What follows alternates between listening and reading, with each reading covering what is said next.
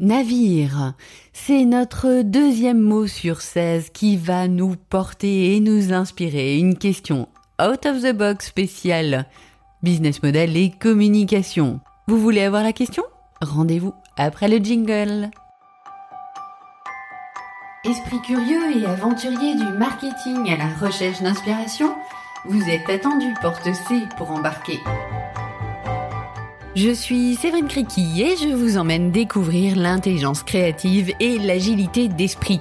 Un parfait duo pour faire la différence dans votre communication produit et marketing. Fondatrice de Deux sacs et trois valises, agence conseil en communication, j'accompagne depuis plus de 15 ans des industries particulièrement attentives à la création de valeur pour leurs clients.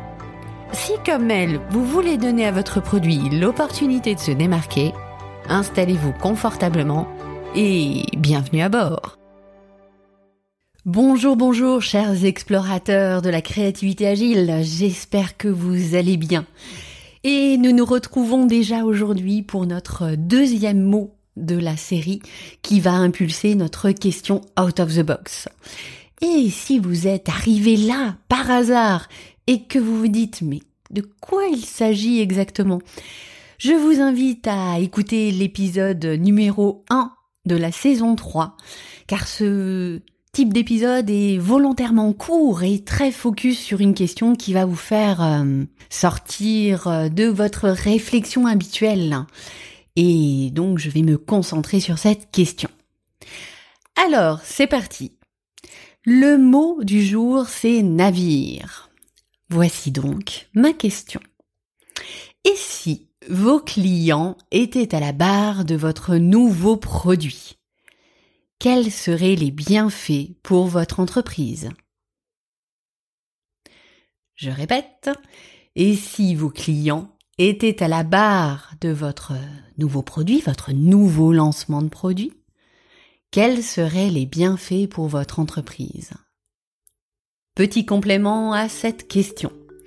Aujourd'hui, on voit bien que les clients, les consommateurs souhaitent passer de du spectateur, de la personne qui a simplement euh, le droit de choisir un produit dans un linéaire à celui d'être acteur dans le process, hein, on appelle ça les consommateurs, et le phénomène de co-création, donc de création avec le client final, est de plus en plus important.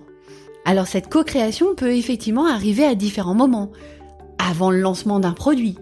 Aujourd'hui, on voit de plus en plus de marques de, vêtements qui sollicitent leurs clients pour leur dire OK, on va lancer un nouveau modèle par exemple de pantalon. Qu'aimeriez-vous comme tissu, comme coupe? Qu'est-ce qui est important pour vous?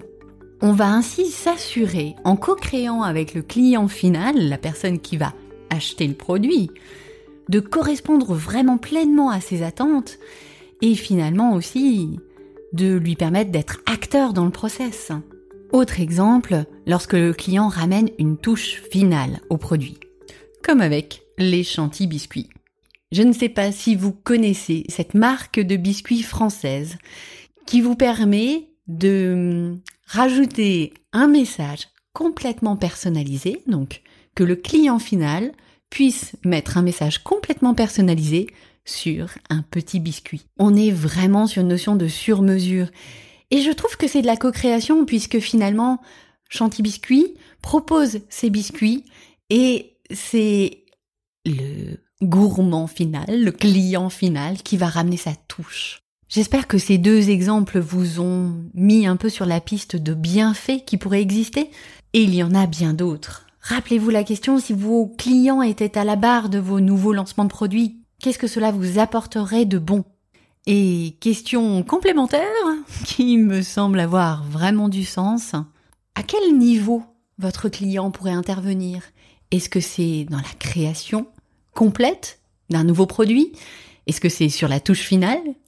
Est-ce que c'est sur un développement en cours Ou un ancien produit que vous aimeriez retravailler? Les possibilités sont multiples.